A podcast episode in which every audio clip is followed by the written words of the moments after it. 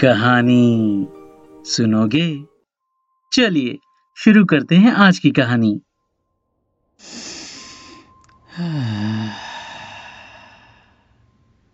विष्णु विष्णु विष्णु।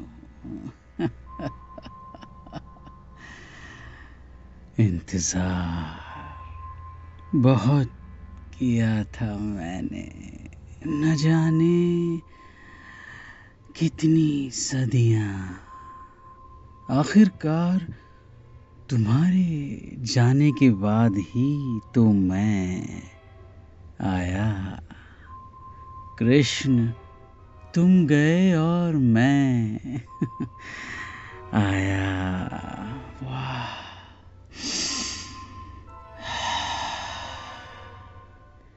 इस पूरी सृष्टि का रखवाला भी मैं और संहारक भी मैं।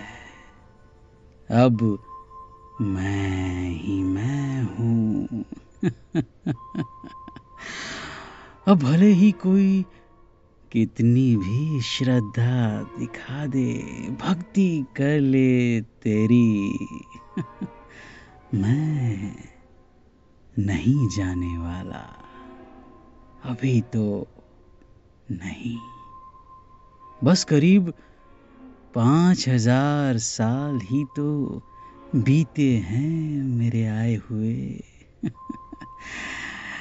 कहते हैं अभी भी साढ़े चार लाख वर्षों का अधिपति मैं हूँ। मतलब युगों युगों तक चलने वाला कलयुग। कलयुग हूँ मैं। बेचारे तुम हम्म तुम मानव, जंतु, जीव। कितना आसान है तुम सबको अपने वश में करना। कितना आसान है। अब और भी हम्म, अब और भी आसान है। मैं तुम्हारे अंदर ही हूँ जाने कितने स्वरूपों में कितने प्रकार हैं मेरे। लोभ, दोष, छल, कपट, ईर्ष्या, क्रोध, माया। मेरे कितने सहायक हैं और तुम सबको मेरे पास लाने के लिए, तुम सबको मेरा दास बनाने के लिए हमेशा तत्पर रहते हैं। कुछ मद, कुछ लोभ और कुछ माया। और मैं ही मैं कलयुग हूँ मैं। सुना है तुम आओगे विष्णु? हम्म, तुम आओगे। जब आओगे तब देखेंगे हाँ? सफ़ेद घोड़े पे सवार हाथों में तलवार लिए।